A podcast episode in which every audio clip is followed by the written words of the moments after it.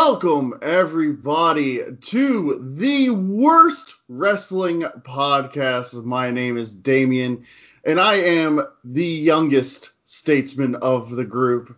And joining me today, we have our elder statesman of the group, Brad. Put yourself over, sir. You, you just got to jab that old man knife right into my side every time. oh, just firing off right out, hands.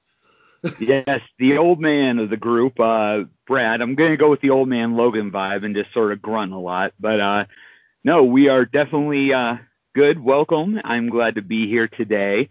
Uh, putting myself over. You can follow me on the Twitter machine at Pedersen Reports, which is spelled P E D E R S E N Reports. And also check out my buddies over at Wrestle Rumble, where I serve as the head of creative. Got some great stuff coming up right around the corner here for Royal Rumble. Unbelievable that we're in Rumble season already. We are in the Rumble season, that is for sure. And missing from our three man power trip today is our third man, our middle statesman of the group, Justin being a great dad, going to his kid's wrestling meet and, and putting his kid first. Not too many people do that anymore, so glad to see that he does. Good on Papa Justin. Uh, Papa Justin just just putting in the work, and, and, and we're happy for him, and we're rooting for his yes. son today to uh, to kick some ass. So today we have something that was supposed to be happening a couple weeks ago, and then we kind of took our sabbatical just to kind of let the new year ring in and everything. We are going to do our best of 2020 show. We were going to do a best and worst of, but I realized we need all the positivity we can get. So Amen. we're going to stick with the best of show. We have a multitude of different categories this year. A couple fun things. We're going to open it up for discussions and stuff like that between Brad and myself. Justin has sent over his list. I have my list. And why don't we just kick it off? We're going to go with most shocking or biggest surprise first. So, Brad, Brad, we're going to be working from the bottom to the top here um, to our wrestlers Got of it. the year and everything. Uh, Justin has his most shocking or biggest surprise of the year was the Edge return at the Royal Rumble. Brad, do you agree? I do not agree. I mean, I do agree that it was shocking that he was able to return, but uh, you know, a lot of wrestling fans on the internet sort of had an inclination. Uh, he was spotted in my hometown of Pittsburgh uh, which is where all of the testing is done for competitors to get back into the ring. Uh, so I sort of knew that it was coming. I just didn't believe it till I actually saw it. That being said, hell of a surprise, hell of a shock, very, very welcome. And albeit it was a little too brief, but I'm hoping that we see more of the Rated R superstar hitting the mat in uh, 2021. Yeah, I agree. Um, I it was not it was not my most shocking or, or biggest surprise. Um, mine's gonna probably catch a lot of people off guard, but uh, while it was shocking and while it was a big surprise, it kind of better fit a category that we're going to discuss a little bit later for me. Um, but like you said, we all kind of knew it was going, it was happening. We saw the leaks, we saw the the the re- observer reports and everything and like you said he was spotted in Pittsburgh and then he put out an Instagram photo of him packing his gear bag being like ah are we doing this again? Kind of like hyping people up but it was nice to see and with that tri- I think it was a tricep injury that he had that he tore his tricep that put him out for the rest of the year which was unfortunate kind of derailed all the momentum um, as Michael Cole loves to point out So he vintage Michael Cole. Vintage Michael Cole with the big mo right there. Uh, he didn't get he didn't get to capture on that momentum. Hopefully we see him again in this year's Royal Rumble. I think we will. Um, but what is your biggest surprise or most shocking moment of 2020? My biggest surprise was a little it was in the same vein, a little along the same line. It was actually Sting showing up in AEW. You knew it was a possibility. You knew that, you know, he's going to go wherever he wants to go. But I think just the I the shock of it was the nostalgia of seeing Sting on TNT for the first time in over two decades, uh, seeing him away from the big machine that really, honestly, didn't do him too well. Uh, I think seeing Sting show up and teasing stuff with Darby Allin and uh, just getting involved, I think that's one of the biggest shocks. The other part of that is that he's going to possibly get physical when we all thought that he was done.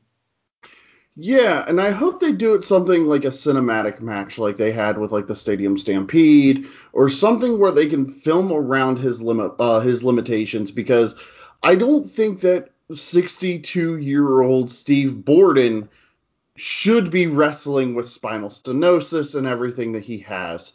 Um, but with that being said, it was it was a pretty jarring moment. I didn't know it was going to happen. We all kind of assumed it might, but we didn't think that it would. It was one of those things like as a wrestling fan, you kind of predict it and you're like, ah, that's not going to happen. There's no way and then boom, it happens. And I think that's one of the things that AEW really does well with their legends and stuff is that they don't just rely on them to come back and make cameo appearances. They rely on them to help push forward storylines. And I think that that's really important, especially in today's day and age where people are just not getting over like they used to. To now, they are finally being able to get that rub from a, a former legend. My most shocking moment of the year. And actually, it wasn't shocking. It was the biggest surprise, and it came at NXT Takeover War Games, not War Games, sorry, NXT Takeover 30, and it was Pat McAfee's performance against Adam Cole. That was the biggest surprise yeah. to me because I knew that Pat was going to embrace this with everything he had. I knew that he was going to be good. I didn't think it was going to be that good. I think at NXT Takeover, I think it was 30. It was either 30 or 31, and uh, this is why we're the worst wrestling podcast. I didn't do my research on which one it was. Um, but going into that match, everybody was intrigued, but they weren't talking about it being match of the night to the point that when it was over, it was match of the night.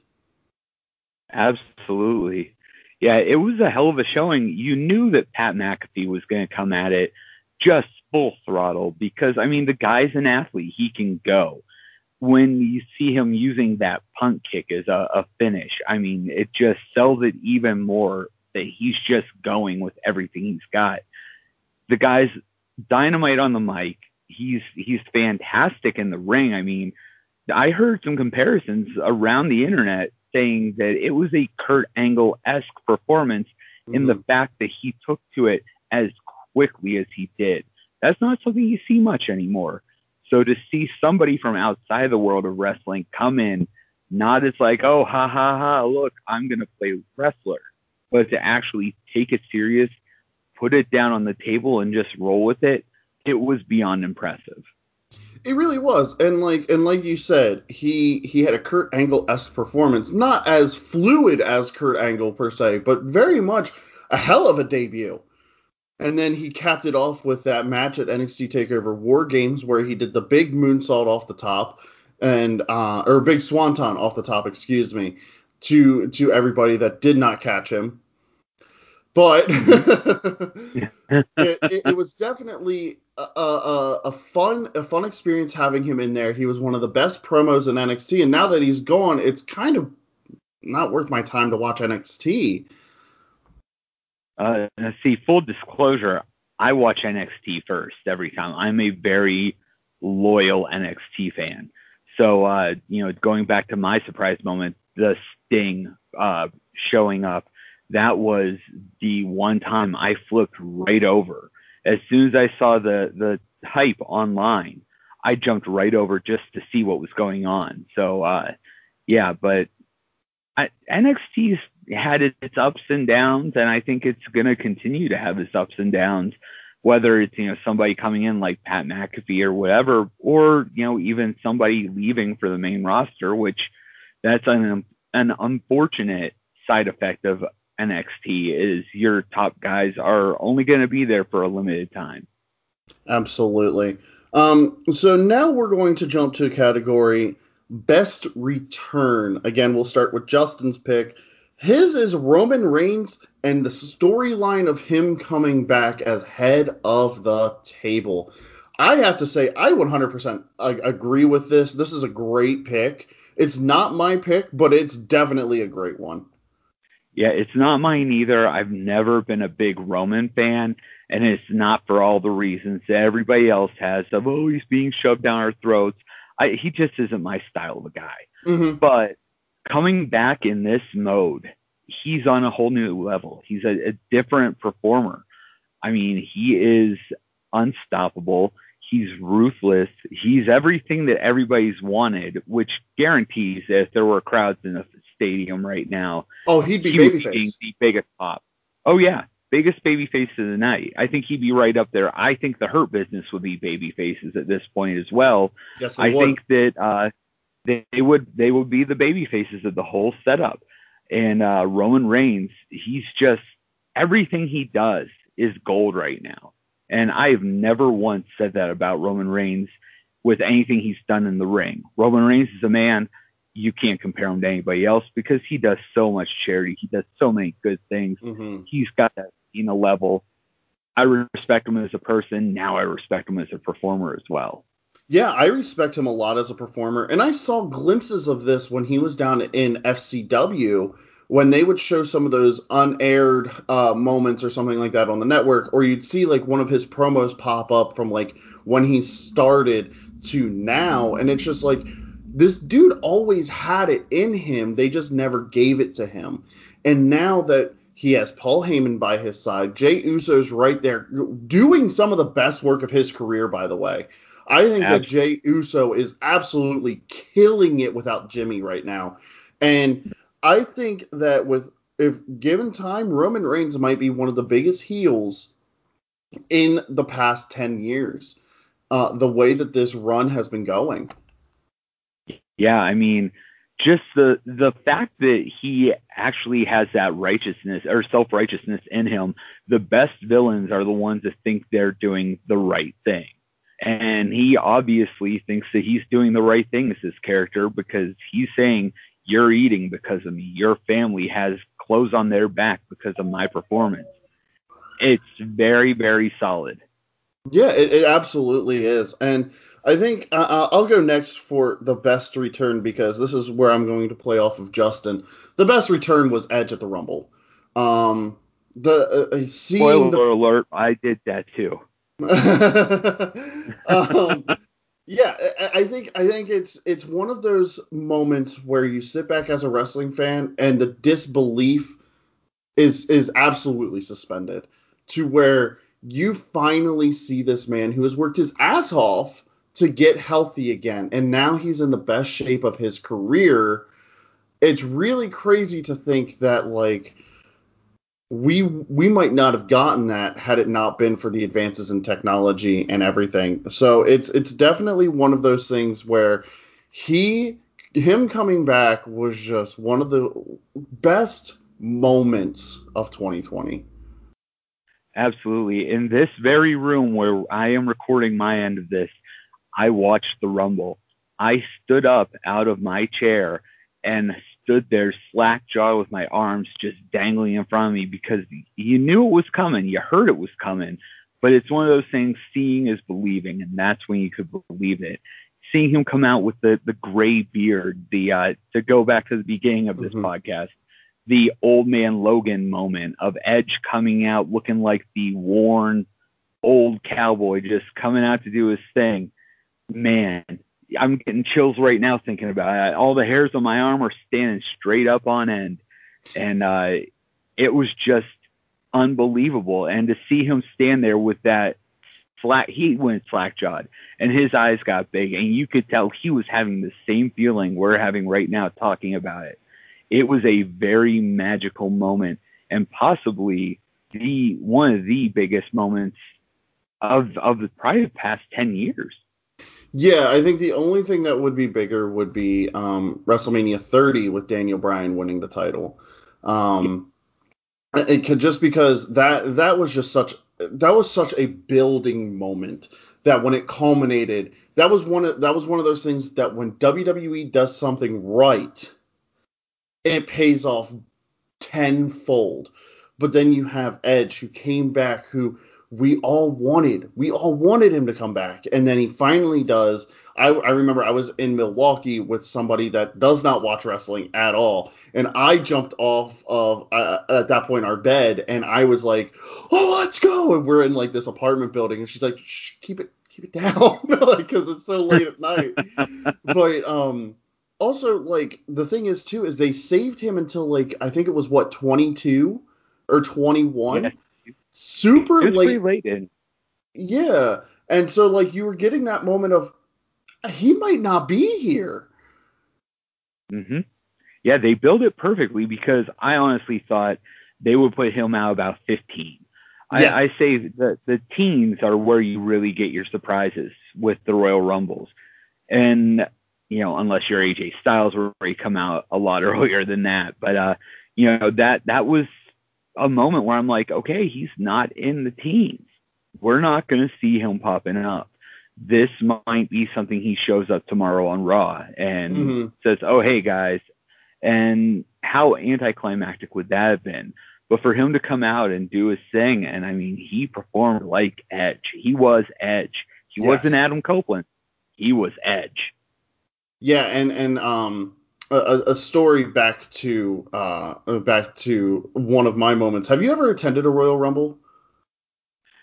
You know, it kills me that I didn't. It was in Pittsburgh a few years ago, and I was not able to get tickets, so I oh. haven't attended in person. So I took. Um, it was me and my little sister. She was 13 at the time, 12 or 13 mm-hmm. at the time. We went to the one in Philly when uh, Shinsuke won it back in 2017. Oh, nice. Yeah. So, uh, and, and, for those of you that don't know, massive Shinsuke Nakamura fan. Love Shinsuke Nakamura. So we went there because it was the first ever women's rumble as well. So we got all of these crazy pops throughout the whole night where Lita, Trish, um, and and Rey Mysterio coming out at 27, which was insane to me because I was like, oh, we're all but done. There's no big surprises left, and then Rey comes out, and it's like, what? Like it was insane. Oh yeah. and then the big climax was Ronda Rousey debuting that night. And yes, I remember that. That was great. Yeah, and I was I was there for that. And and, uh, and the one thing I will say to all of our all of our listeners, if you ever get the chance to go to a Rumble, go to a Rumble. It is it's better than Mania. It's better than Mania in my eyes. I saw The Undertaker wrestle at WrestleMania. Better than that. Absolutely. Yeah, uh, I'm just doing a little research since, you know, we are the worst and we aren't prepared for this at all. The mm-hmm. Pittsburgh Rumble that I could have gone to turned out to be CM Punk's last match. That was 2014. Oh, wow. Uh, and you're not a big one... CM Punk fan. No, no, I'm not a big CM Punk fan, but uh, just the fact that I could have been there, that that would have been great. Also, uh, Pittsburgh was the, the first crowd to really just tear up. Uh, I believe Roman. it was uh, Rey Mysterio that got booed out the, out when he came out. Yeah, because so, he didn't, because uh, he wasn't Daniel Bryan that year. Yep. And uh, yeah, poor old Rey Mysterio. Mm-hmm. Uh, yeah, he yeah, it was the year that uh, Batista won. So uh, that's right. Just to yeah. look at it, Batista was 28, looking at the good old wiki, and uh, just to give you a picture of that time, Batista eliminated Rowan, Ryback, and Alberto Del Rio. So oh. and then Rollins and Mysterio were the last ones in there with him. Huh. So that's a uh, snap of time. Yeah. Wow. What a what a time that was. it really was. You know, now um, knowing what we know about some of these guys, who boy, oh maybe boy. I'm glad I'm not there. yeah, you know, it's almost it's almost like it's almost like you kind of wish that uh, Alberto Del Rio would just fall off a cliff a little bit, just just a little bit, just a little bit. I think uh, I think I want something a little deeper than a cliff, but that's fine. Well, yeah. I want him to realize he's falling. Like, yeah, I, will I'll give you that. so next we're gonna go with our matches of the year. Now, this is a big yeah. category. There's so many different ones. Um, I have an honorable mention for mine, but we're going to start with Justin's again. His was Walter versus Ilya Dragunov from NXT UK. I I will admit I have not seen this match yet. I've seen highlights. It was hard hitting. I'll say it that that much. I've not been a big NXT UK follower. Me if neither. somebody comes over to NXT US that that grabs my attention, I'll go check out highlights and clips. Like mm-hmm. I, I watched Imperium stuff, uh, so I do know some Walter stuff, obviously, and uh, you know the rest of the guys. I I just am not a big NXT UK guy because honestly, you know, I there's a lot of wrestling and holy crap, I don't need to add more to this already dwindling brain that I have. Yeah, and you know, the thing is, you say a lot of wrestling, and like, I want to watch UK because it's only an hour. It's only an hour a day, so or an hour, um, an hour a week. So it's like, oh, I should be able to watch this, but I can't. For mm-hmm. some reason, I just cannot bring myself to watch it, and I don't know what it is. I don't know if it's maybe the amount of like the lack of star power or what, but I just cannot bring myself to do it. I think it's it's a lack of star power, and honestly, I I don't want to take the time to learn a lot new or a lot of new characters. I mean, it's complete laziness on my end. I mean, you know, I will say they have like, a lot of great talent though. Like a lot of great talent over there. You have the Coffeys, you have Walter, Ilya Dragunov, who is, by the way, I think one of the one of the most strong style pure wrestlers in the WWE today. Mm-hmm. Yeah. Oh yeah. But sadly, that's not enough to drag my my ass over there to watch because uh, that would put me at 10 hours of wrestling, which that's a lot of wrestling for one week. See, you still watch the weekly WWE stuff. I can't do it. I do it. At this point, you know, being the old man, as you like to point out, I'm just so used to it that it's just it's what I do. It's the only time that it really, really gets preempted is when the Steelers play Monday Night Football, and that's about it.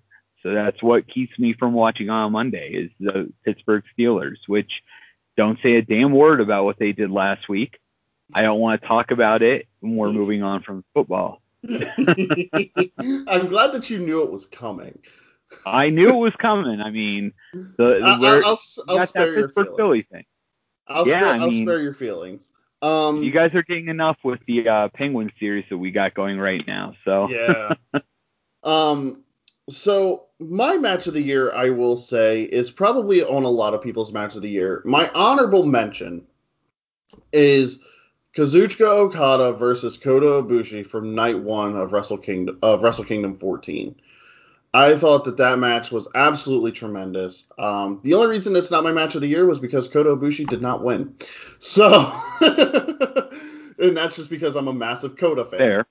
But my match of the year is probably one of the best tag matches I'd ever seen. Hangman Adam Page and Kenny Omega versus the Young Bucks from AEW Revolution. The yes, sir. The atmosphere, the story, the it was stiff. Like it was stiff. Like and, and just the moves that they did, the way that they built and, and, everything. It was over 30 minutes. It was an uh, it was just an amazing match and I I think that's what sets AEW apart from other companies because while they don't take care of their women's division, which is one of my biggest gripes about AEW, their tag yeah. division is so good. Yes, yeah, their tag they rarely put on a tag team match. I say, well, that was a waste of time. I mean, every time they come out, even their ten tags. Oh yeah, yeah, they all are good. They're solid, man. Mm-hmm. Absolutely. Um, what is your match of the year? My match of the year is also it is another hard hitter. It was from NXT Takeover 31, Finn Balor versus Kyle O'Reilly. Great match. That match was solid, bell to bell. I was on the edge of my seat, slack jawed again, and sadly, Finn Balor was slack-jawed as well since it was so hard hitting that his got busted. I mean, that match was so damn good that when your champion gets just destroyed to that point that they still don't take the championship off of him and let him mm-hmm. keep his reign going, you know you got lightning in a bottle. And, you know, it's New Year's Evil to see another round of it, I'll take that match again any day. Give me, give me, give me, give me. Kyle O'Reilly and Finn Balor have this chemistry that is undeniable. They're both hard hitters, and it's exactly what I want to see in a match. Yeah, like okay, so the thing with Kyle O'Reilly and Finn Balor to me is they have that chemistry of like a Flair Steamboat almost, where mm-hmm. it doesn't matter what kind of match you would put them in, they're gonna deliver. Yeah, I, I would agree with that uh, because the thing is, I think especially with the NXT crowd, I think it's a crowd that does like that strong style a lot more than you see the uh, the other kinds of wrestling, whether it's you know just the more high flyers, mm-hmm. more technical. I, I think that they just like that strong, hard hitting style, and you're getting that, and you're also getting the others with uh, these two gentlemen. They put on a hell of a match, and they just don't stop. Yeah, absolutely, and and that's the one thing is like it almost it bordered on the line of being too dangerous to the point mm-hmm. that it ended up being an MMA fight. But NXT has this Prince character for Devitt uh, or for uh, Balor, excuse me. Uh, Prince and Devitt just went together, but Finn Balor has this Prince character that he played in Japan that was just mwah, it was glorious. And now he's able to do it again and he's making money off of it. Absolutely. And you knew you knew as cool as it was, the demon wasn't gonna last. He couldn't last no. forever. And I'm I'm very thankful for getting what we got of the demon uh, while we had him. I loved the demon character, but uh, you know it was just an embarrassment of riches at that point. And now you're just letting him be himself and roll with it, and you are getting everything you want. And it's excellent. So, and we're going to kind of get into a little bit of a predictions thing after after we do our best of just kind of things we want to see from the industry. And I'm going to come back to the demon thing. I feel like there's a storyline that just might bring that back out of him for one night in NXT.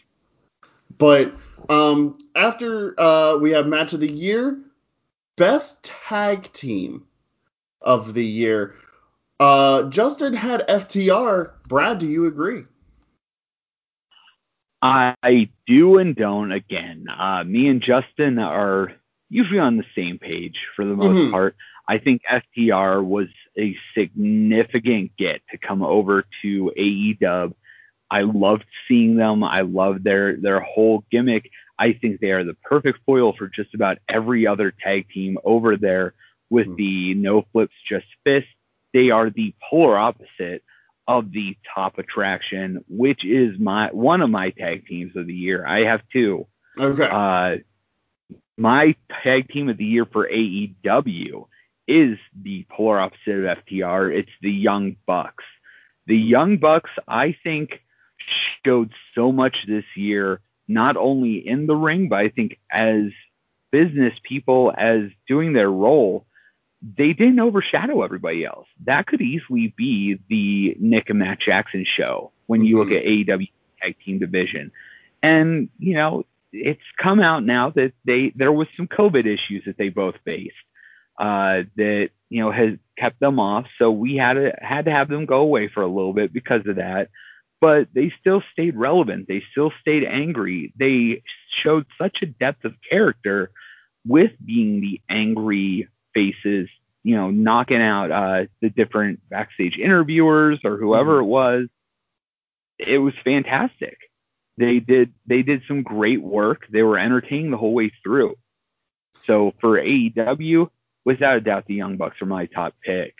But if I'm going to go with my WWE pick, it was the New Day because okay. the New Day had a very perilous year in the sense of injuries were hitting people left and right. Woods mm. was out for so long, and you know they didn't miss a beat.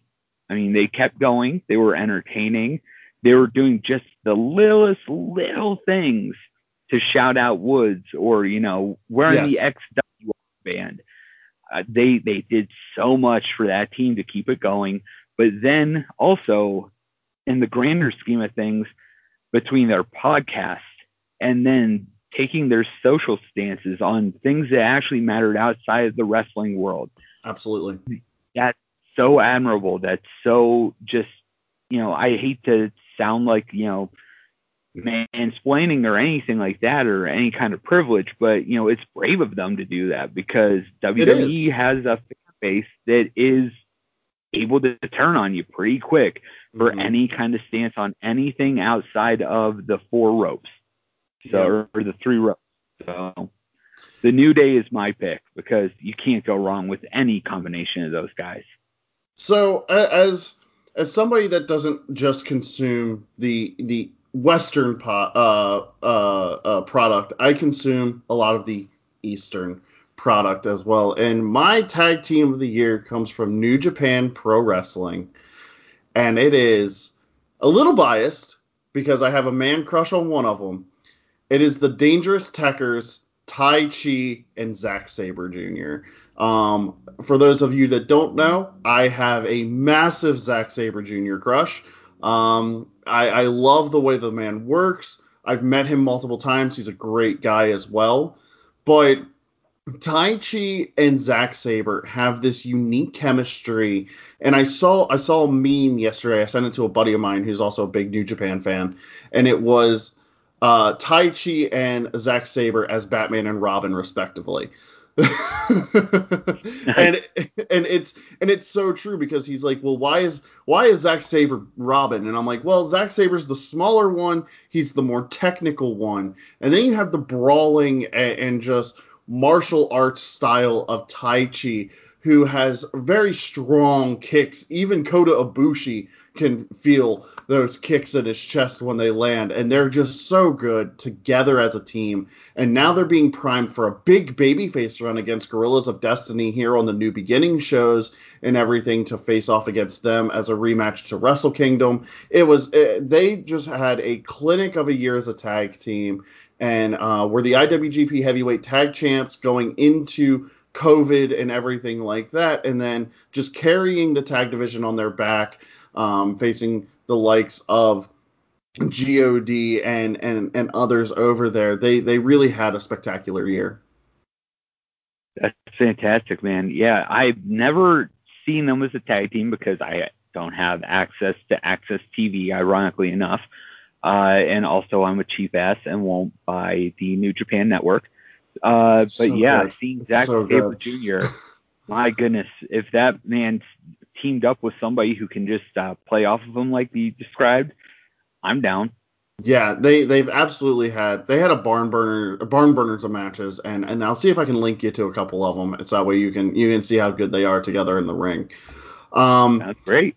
So moving on from that, we have best show of the year. Now we limit we didn't limit this to just pay-per-views. We also did episodes of TV, and selfishly I did that uh, for one reason and one reason alone.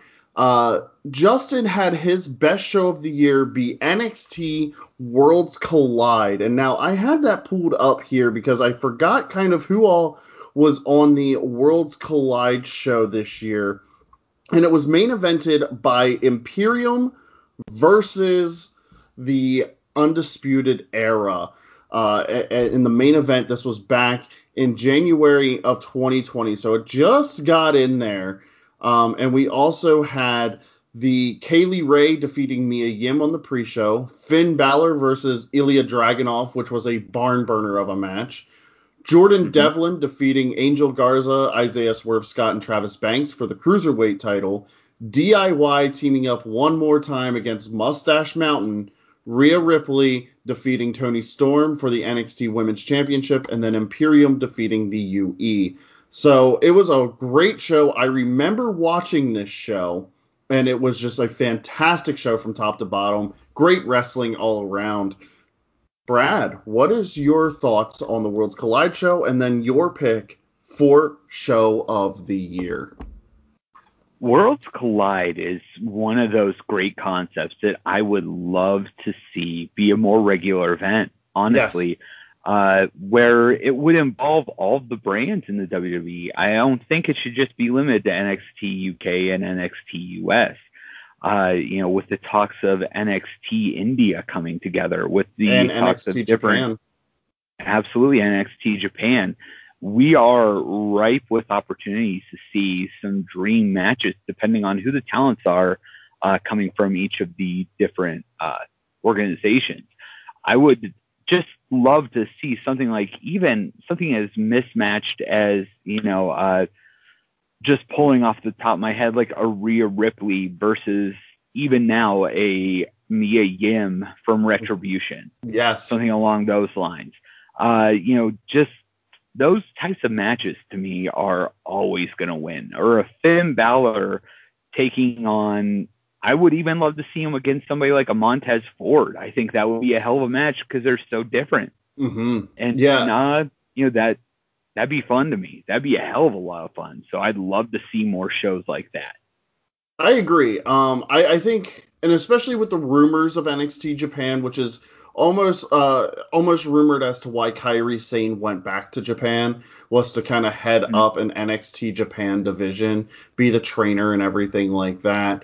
Um, you hear about it, but then also you have, you know, I would love to see Keith Lee versus Walter, or um, yeah. like uh, that. Uh, like when we were talking about Walter earlier, it just kind of popped into my head. I'm like Keith Lee and Walter, that would be amazing or um, even like a, a Big E versus Ilya Dragunov. I think that would be amazing. Yeah. I think that would be absolutely amazing. Um, God, I have so many ideas. TEW Big E versus my name. Walter. Yeah, Big E versus. Oh my God, Big E versus Walter. Are you kidding me? That'd but, be amazing. But Big E goes completely against Walter's gimmick of the ring is sacred. Big E loves to have a good time in there, man. Absolutely. And just to see that go and somebody who could stand up to Walter and go pound for pound, shot for shot with them. Oh my God, I'm in, and I got the goosebumps again. So hopefully this new ring light's showing them. But my goodness, yeah, I actually I feel like too, man. I, I I have them as well. They're they're right there, man. Oh my God, that would be amazing to see that. Um, WWE, yeah. book it now, damn it. yeah, here, take my. You already take my money. Take some more. Here take you go. Give me Walter Big. Yeah, Walter Big E put a, a title on the line. Yeah. Could you think Big E going after NXT UK or even hell Walter coming Intercontinental? I wish boy. that they would do something like that where, you know, they always put NXT UK and NXT at these different tiers and then they put Raw and SmackDown above them. The one thing I liked about last year's build to WrestleMania was that Charlotte challenged for the NXT title. Yes, absolutely. And that actually will let's lead that into my uh, show of the year, which was the Royal Rumble 2020. Okay. You saw things like Charlotte taking over and uh, you know winning to go after the NXT Women's Title. Mm. Uh, you got to see the match itself, the men's Royal Rumble match. You had Brock dominating. You got to see Keith Lee pop in there and go after Brock Lesnar. Brock Lesnar's reaction to Keith Lee oh my god, that was one of the highlights of the whole show for me. It was, it was. Know, the big boy, let's go. Uh, you know, that was great. Uh, Drew McIntyre really laying himself down as the man, uh, mm-hmm. like with that performance. But then you go to the other matches on the card. You had Becky versus Asuka, which was a killer match. You had The Fiend and Daniel Bryan in a strap match. Ooh, that show from top to bottom, I think I was just so psyched about uh, that you know it, it's hard to believe that it was about a year ago now. Yeah, and you know what? Like, I completely, to be honest, I completely forgot about that. Uh, the Fiend and Daniel Bryan strap match, which mm-hmm. was one of the better matches of the year. Yeah, absolutely, and that says a lot about the card. If one of the better matches of the year is on the card and it gets overshadowed by a bunch of other moments. Holy hell, that's a, a great thing. And, you know, I was excited. It got me even more excited. I actually had tickets to go to 316 day uh, here in Pittsburgh for Monday Night Raw, okay. which was the first COVID related cancellation in WWE. As a matter yeah. of fact, just because I can't bring myself to do it, I still have my tickets pinned to my visor in my truck. And, uh, you know, hopefully someday, you know, 316 Day will come around to Pittsburgh again and uh, I'll get to finally see Stone Cold and, you know, slam a beer while Stone Cold slams one. But so you're gonna hate me because I um so you know you know the PA what's that? I already hate you, you know that. well yeah. But um you know the Pennsylvania Farm Show complex. Yes. Okay, so a couple years ago, um I actually I think I was just turning 20 because I, I just started training. I just started training. And um I was my mom had heard about Stone Cold being at the Farm Show complex for free. Wow.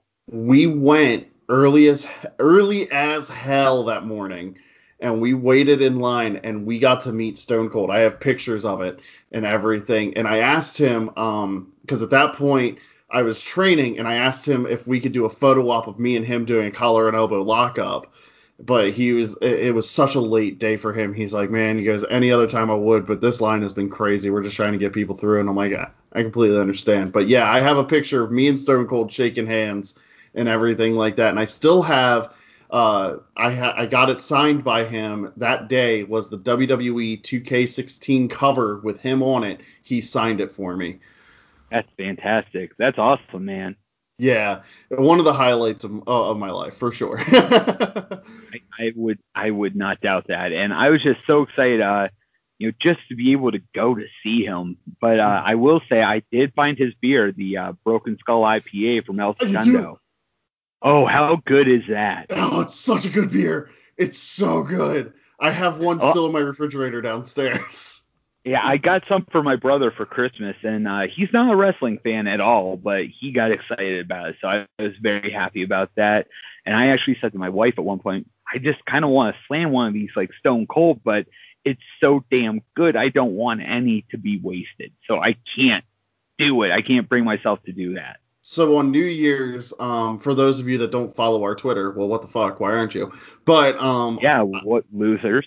I posted a, a video of me on Twitter New Year's Day as the countdown struck midnight of doing uh, the Stone Cold Beer Bash, and I didn't use any of his beer. I used like a seltzer and another fruity beer or something like that that I just pounded out so that way I could get them out of our refrigerator. Sounds about right. That's uh, at least you'll smell nice and fresh with a little fruity seltzer. You know what? I did. it, it, damn delightful, I imagine. Damn delightful. um, so my show of the year just snuck in, literally two days before the year ended. Just okay. snuck in. It was the Brodie Lee Celebration of Life show by AEW. That mm. was one of the best shows of TV I have ever seen in my life. Yes, solid from top to bottom, moving. His kid being there, negative yes. one. Oh. Yeah, um, to run down the card, you had the Young Bucks and Colt Cabana versus Matt Hardy and Private Party. You had Eddie Kingston, the Butcher and the Blade versus Lance Archer, Evil Uno, and Stu Grayson. You had the Inner Circle MJF, Santana and Ortiz versus Hangman, John Silver, and Alex Reynolds. Anna Jay and Tay Conti versus Britt Baker and Penelope Ford.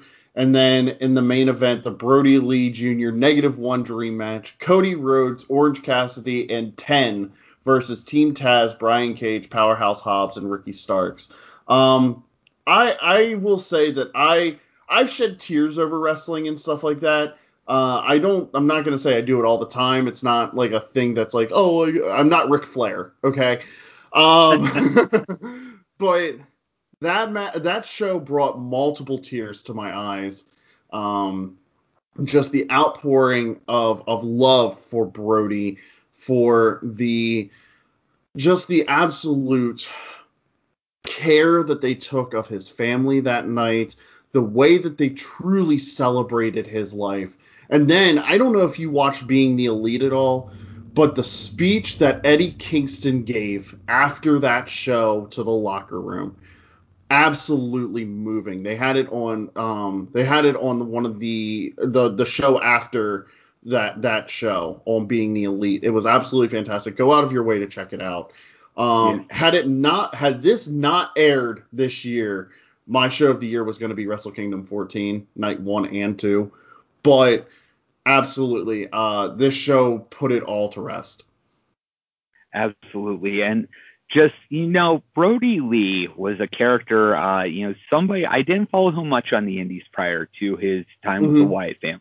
Same. Uh my buddy Justin LaBar was involved with a, with him in a big angle with Kevin Nash in Cleveland. That was the first real knowledge I had of Brodie Lee.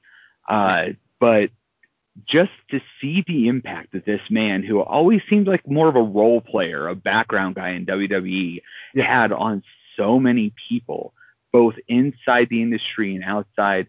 I mean, I haven't heard. There's nobody that said a negative word about Brodie Lee, and you know, I I feel bad that I never got to meet him, that I never got to experience that kindness, the warmth that he gave myself, and uh, you know, unfortunately, there's there's there's a child without a daddy right now, and I think that the fact that they went out of their way or went out of their way at AEW to highlight that child and mm-hmm. you know show that family that love says so much about the organization says so much about uh, everything going on with them that uh you know it's it's great i mean it was a great show top to bottom also with Brodie's child put the pen in that kid's hand. Let him book shows. My God, if that was his dream match for the closer. Yeah. Um, the one thing I will say is that uh, two things actually. So, fun fact again about Damian because I love talking about me. Um, You're your own biggest mark. I really am. Uh, but he actually um, he actually wrestled for the company when he was first coming up. He wrestled for the company that I wrestled for. So um, back in like 01, 02, he was there. So and we used the same ring. So technically, I have wrestled in the same ring as Brodie Lee. Uh, it's that it's that wrestler's math. of like I I wrestled this guy and I beat this guy who beat this guy who beat this guy who then faced Brodie Lee. So technically I beat Brodie Lee.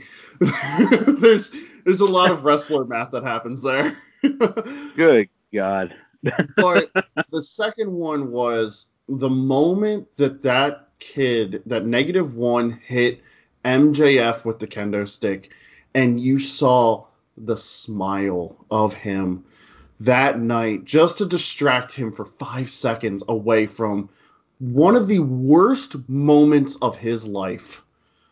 Absolutely. To take that child and make him smile was all I needed to say that that was my show of the year. Absolutely, yeah. That if your heart didn't melt a little bit during that moment, you just ain't got a heart. You don't. I mean, that all. show was even just when they would cut to him throughout the show and he's just standing there and you can only see this very loose fitting, ill fitting mask. You can barely see his little chin. I mean, hmm, what what a show. What a damn good show.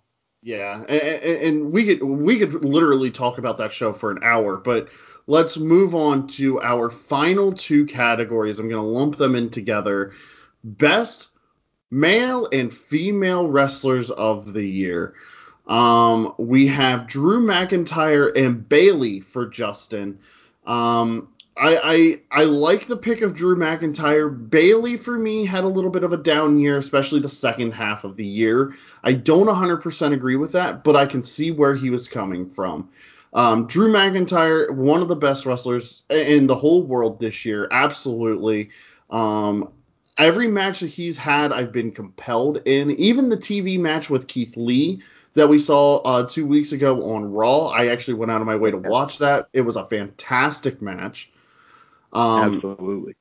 I, I, I like the Drew McIntyre pick. I don't 100% agree with the Bayley pick, but I do see where he was coming from with it. Absolutely, yeah. And uh, just let's let's we got Justin's pick out of the way, which is fine, but let's just preface this.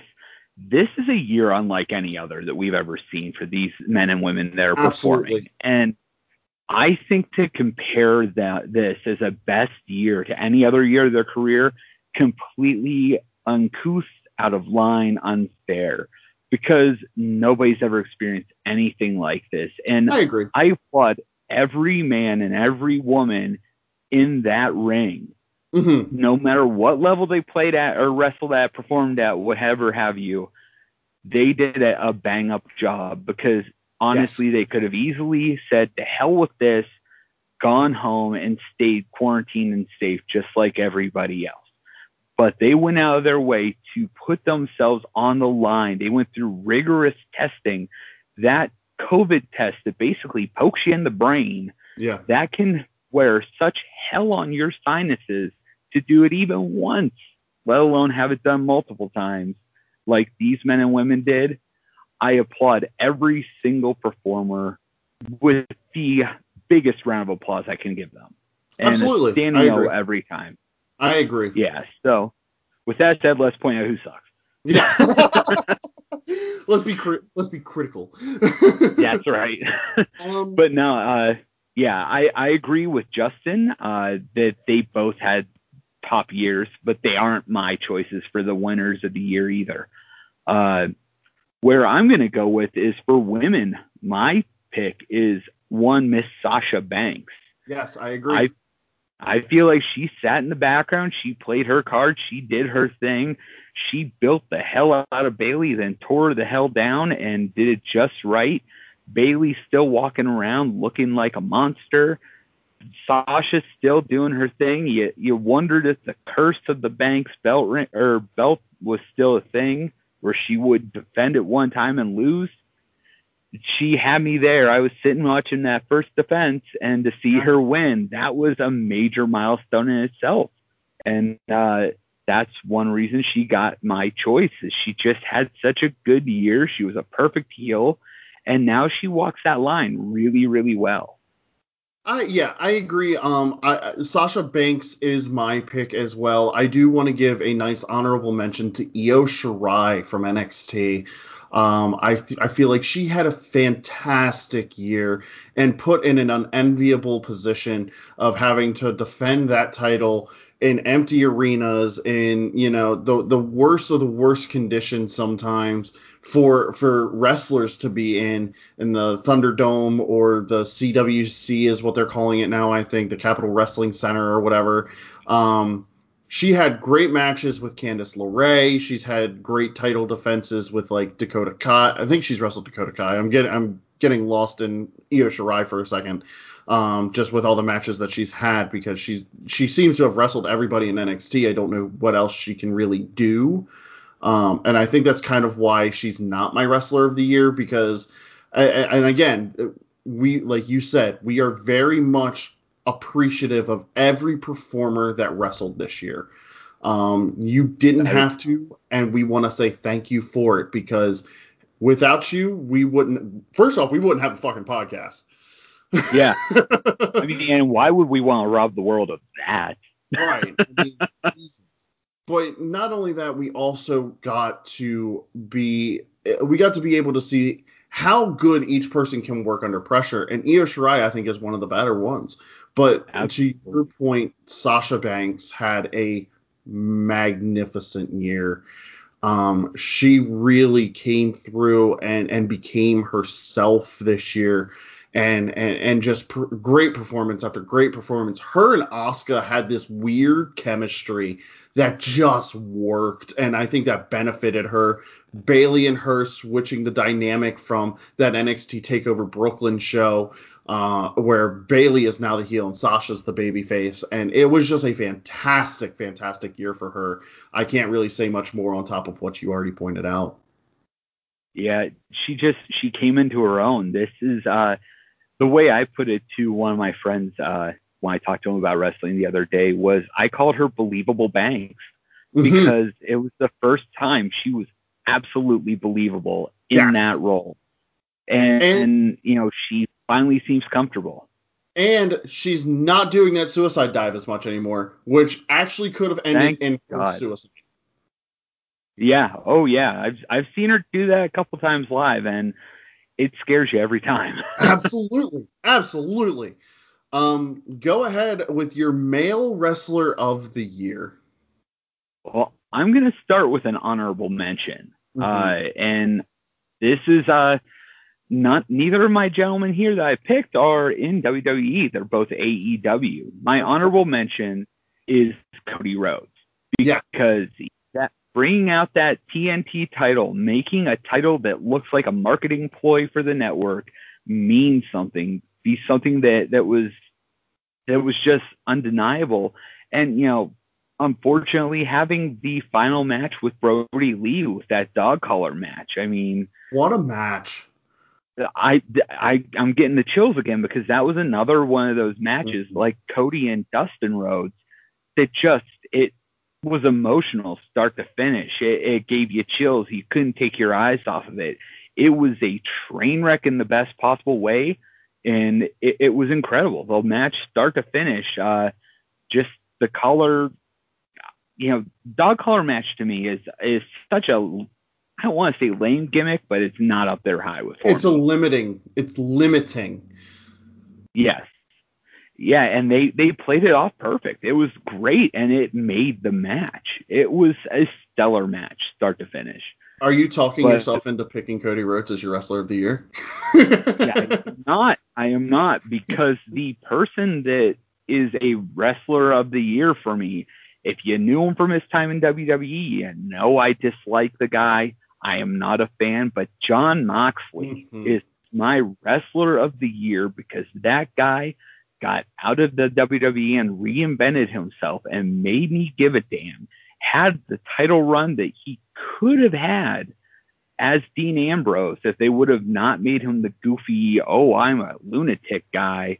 If they would have just let him be the hardcore, just brutal wrestler that he is and that he was allowed to portray, as himself in AEW, it, would have been a totally different ball game. And hell, who knows? I might even have a Dean Ambrose shirt somewhere. But yeah, it, it, he was just great. He discovered himself, and it shows what happens when you get to just be yourself, discover yourself, and just stand there out on your own merits and do things your own way. Um, my honorable mention was also Cody Rhodes. Um, just because of that TNT title gimmick. Um, he made he made wrestlers as they were coming in. He helped make Eddie Kingston. He helped make Ricky Starks. He helped make Private Party in that singles match that they had um, against him, Marq Quen. You know, he yep. helped make all of these different wrestlers that were on their way in challenging for that title. And I think that now that it's not on him and it's on Darby, I feel like it actually has lost a little bit of luster, which sucks because I love Darby Allin. And I feel like they need to make that more of a TV title and not the TNT title. If that makes sense to any of any of our younger fans, our old school fans know what I'm talking about. Um, the you know it should be defended almost weekly. It should be put up against you know top tier and low tier. Your champion is your champion no matter what. And that's the face of your network. That is the face of your network. So they need to start putting Darby Allin into meaningful, uh, meaningful feuds because right now this team has one that needs to be done. That's over. He beat Brian Cage. We need to move on now. Um, my male wrestler of the year though is somebody from New Japan.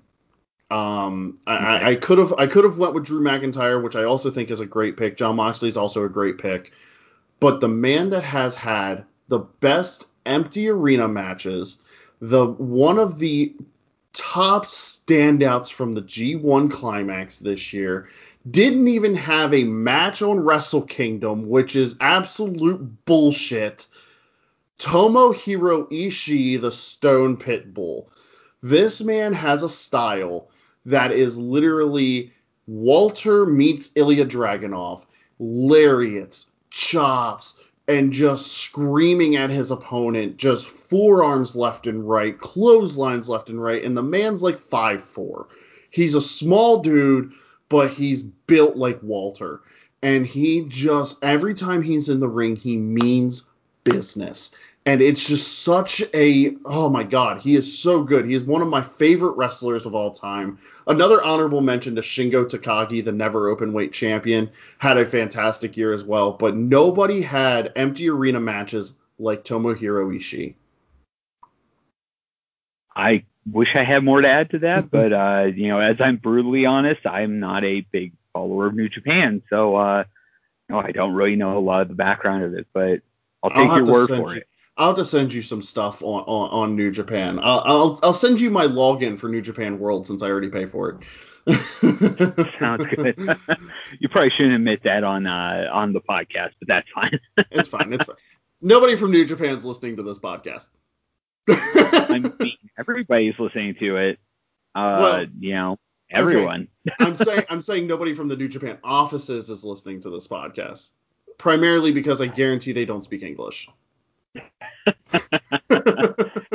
well, well, that's fine. Uh, but no, it's that's cool. It's it's been a hell of a year in wrestling, and it really has. honestly, it, looking back at 2020, this could have and should have been just a dumper.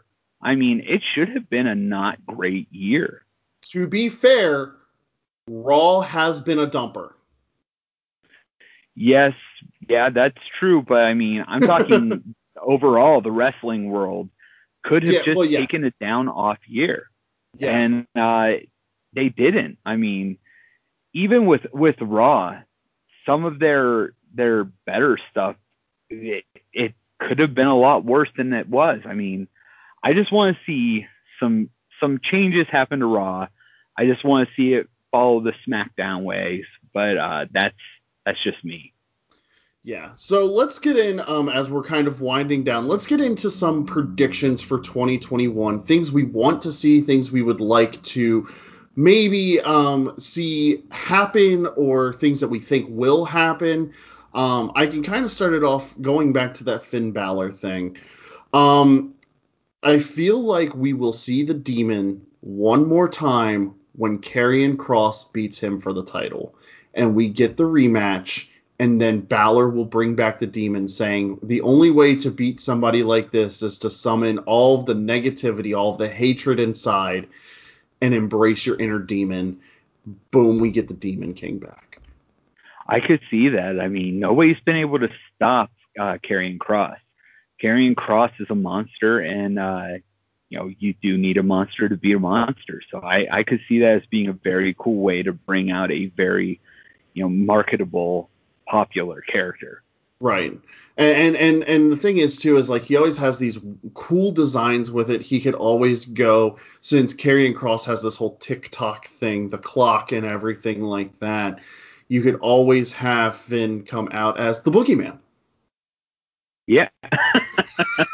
he has to have worms on his face though. I mean, Oh, you know, he has a little bit of a beard, so you could you could airbrush swarms in there. That wouldn't be a problem. but no, what I actually meant was um he could come out with like kind of an Alice in Wonderland theme where he is like the, the, the white rabbit or something like that coming to stop the clock or, or, or anything or some you know Balor's so creative he could do anything like that but that's a prediction that I have what's what's one of your predictions one of my predictions is I would like to see the building of Keith Lee. I think Keith Lee has unlimited potential. I think Keith Lee is what we need right now. We need somebody who's believable, who's just a, a beast. And honestly, I think the thing that we're going to need for Keith Lee to become that believable monster is for him to join the dark side and basically turn on everybody. Mm-hmm. I think a heel turn would be one of the best possible things we could see happen in the WWE. And the other thing I hope they continue to build on is Nakamania. I think uh, Shinsuke Nakamura mm-hmm. in that gauntlet last week. I, I haven't watched uh, Friday night yet. I'm going to watch it this afternoon.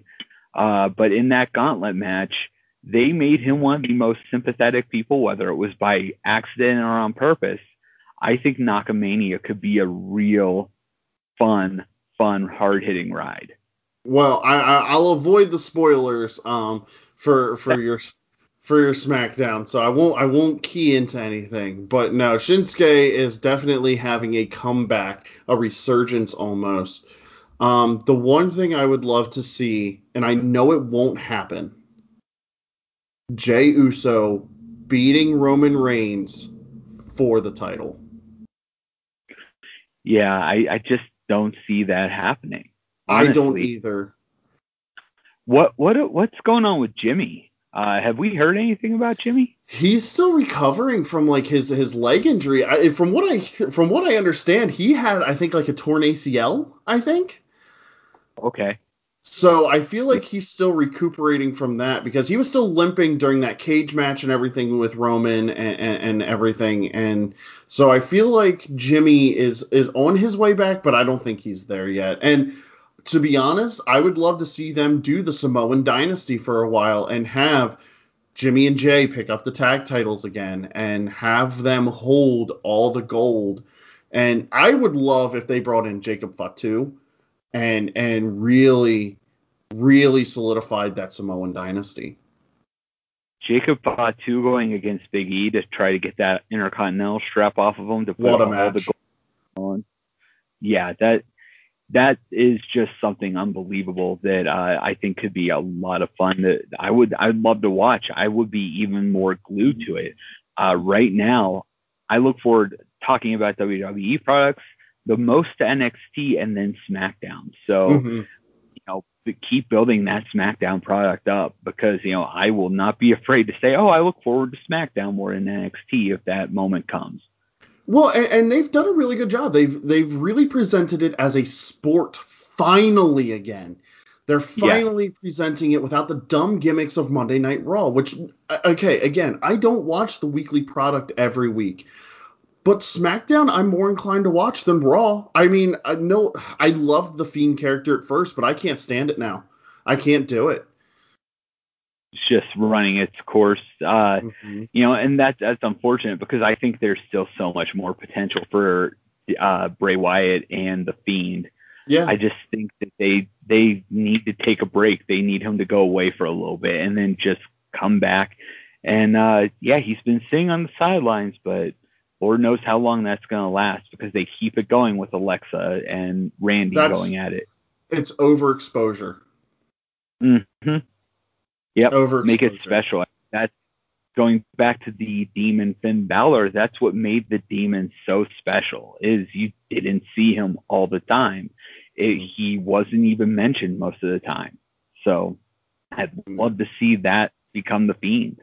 Yeah, like I would love to see Bray Wyatt kind of go back to how he was, and then the Fiend be broken out for special occasions where he gives in to the inner to the inner evil, and then finally the Fiend comes out.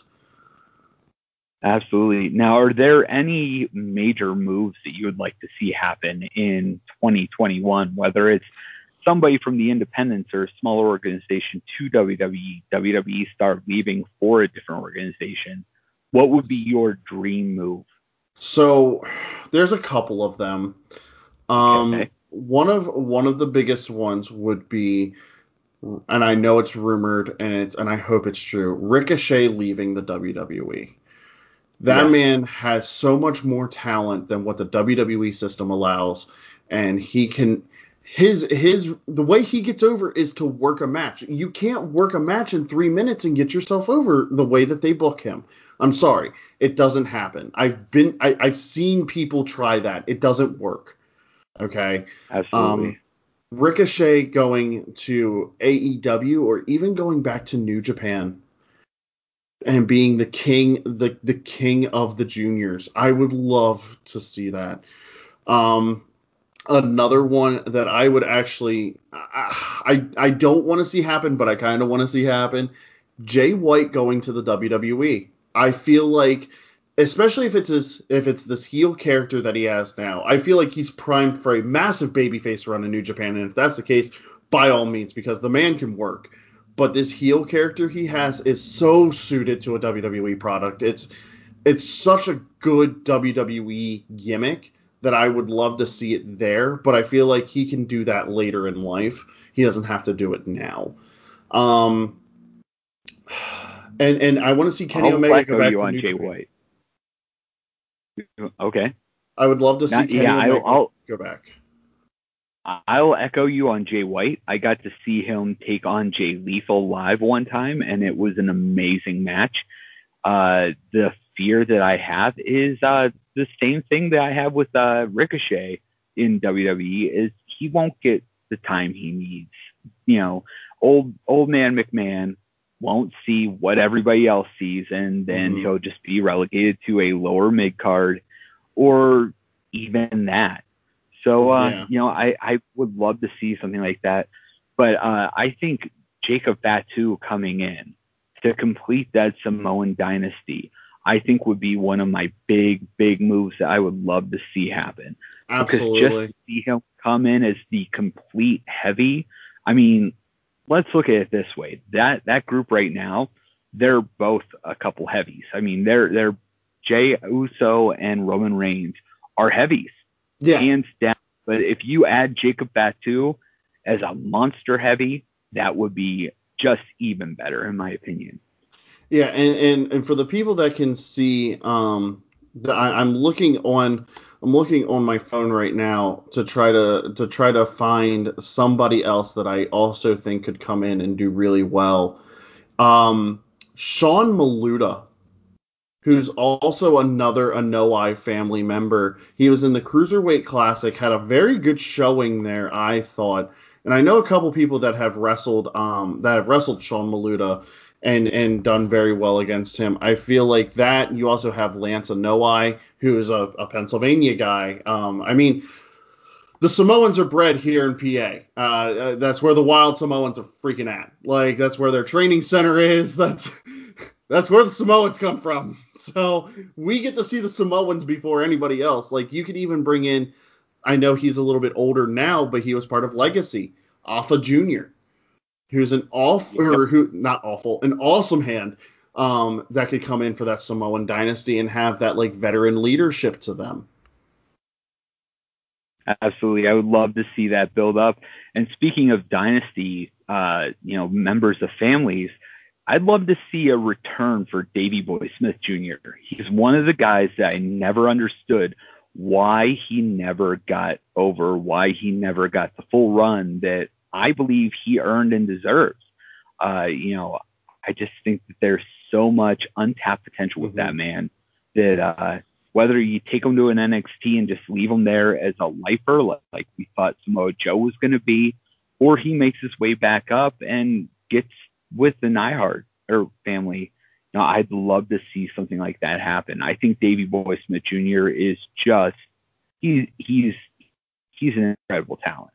Yeah, I mean, he had a tag team over in New Japan with uh with Lance uh Lance Archer, uh the Killer Elite Mhm. Squad, and they were they were really good together. I think that both of them are better off without each other, in my opinion. Um, Yeah. I I love Yeah, Lance agree. Archer. Uh, I feel like he's such an untapped an untapped project that they that AEW needs to pull the trigger on. I feel like he could definitely be AEW world champion. Um, they have so many people in AEW that could be world champion at this point. But as we're winding down, um, we're, we went a little bit longer than we normally do, with just how how much we want to see. But that should just show you how excited we are about 2021 in pro wrestling. Uh, you can follow us on Twitter, which you, means you follow Justin at Worst Wrestling on the Twitter. Also, we are affiliated with the Project Dits uh, podcast group. Go support all of the shows on the Project Dits network, and we are also affiliated with Superkicks, S-P-R-K-I-X dot com. Promo code Worst, and you get 10% off of all your orders, and that benefits all of the shows here as well. So make sure that you do that. Uh, you can follow me on Twitter at Damian underscore Miller, D A M I A N underscore Miller. And I can finally plug it because I'm back on first shift. Follow me on Twitch, twitch.tv backslash D Miller139. yes, welcome back to the real world. Yeah, it's nice to not have to leave my warehouse at midnight. yes, and you can follow me, Pedersen Reports, on the Twitter machine, P E D E R S E N Reports, and also follow my friends at Wrestle Rumble. Got a hell of a match or a hell of a matchup coming here it is one that Damian is going to mark out over. It is the Dig It Just a Buck contest. For just a buck, you have an opportunity to win an extremely limited edition Macho Man Championship Legacy belt. It comes with a beautiful case, a pair of sunglasses, the bandana, the whole nine yards. Second place, which is not a second at all, is a top prize anywhere else, is the Undertaker 30th Anniversary Legacy full size championship belt. And for third place, who knows what that's going to be? It's a mystery belt. And also, just to give you a little tease, we are having our annual Royal Rumble Pick'em contest coming. Follow my friends Matt or my friend Matt over at Wrestle Rumble on Twitter, on the Instagram to get some more information as that comes out. Who knows what prizes are coming? I don't. I'm going to be just as excited as the rest of you. So get your picks in, get your uh, bucks in. Can't wait to see you get a belt. Yeah, absolutely. I'm super excited. I hope I get second place because I'll take I'll take the Macho Man one, but I really want that Taker one. Here you go. So with that being said, thank you Brad for doing this, and thank you Justin as well for all submitting our picks. It has been a fantastic 2020 here at the Worst Wrestling Podcast. 2021 is going to be even better. A lot more interviews coming up this year to release with you guys. We have a whole bunch already planned. So we're getting those in the works as well. And, you know, a whole bunch of content like this where we do the best ofs and maybe next year we will do a worst of. We'll see. Uh, so stay tuned. Follow us everywhere you can. Uh, we are on all on all podcast listening platforms rate and review five stars. This has been the Worst Wrestling Podcast. I am Damian, that is Brad, and we will see you all next time.